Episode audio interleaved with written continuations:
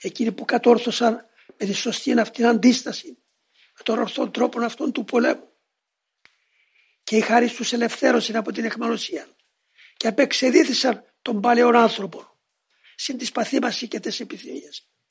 Τότε αρχίζουν να ενδύονται των καιρών άνθρωπων των αγιασμών. Ναι, αυτό λοιπόν είναι ο στόχος και ο σκοπός μας. Γι' αυτό προσέχετε πολύ. Η βάσης είναι η υπακοή, η υποταγή, το ταπεινόν φρόνημα. Επειδή όμως ξεκινούμε τώρα από αμαρτωλή, από πεπλανημένη που είμεθα με τόσες προλήψεις, με περιβάλλοντα όχι καλά και το διάβολον ανίσταστον και ακούραστον.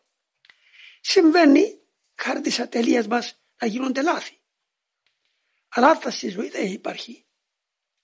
Επομένως εδώ παρακαλώ την προσοχή σας.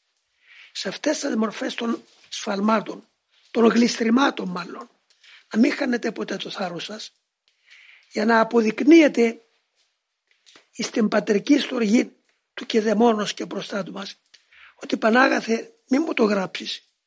Εσύ είσαι Θεός. Δεν θέλησα να σε προδώσω ούτε να σε αρνηθώ. Γλίστρισα.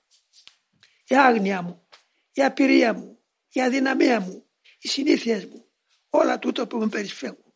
Ήταν τα αίτια που γλίστρισα.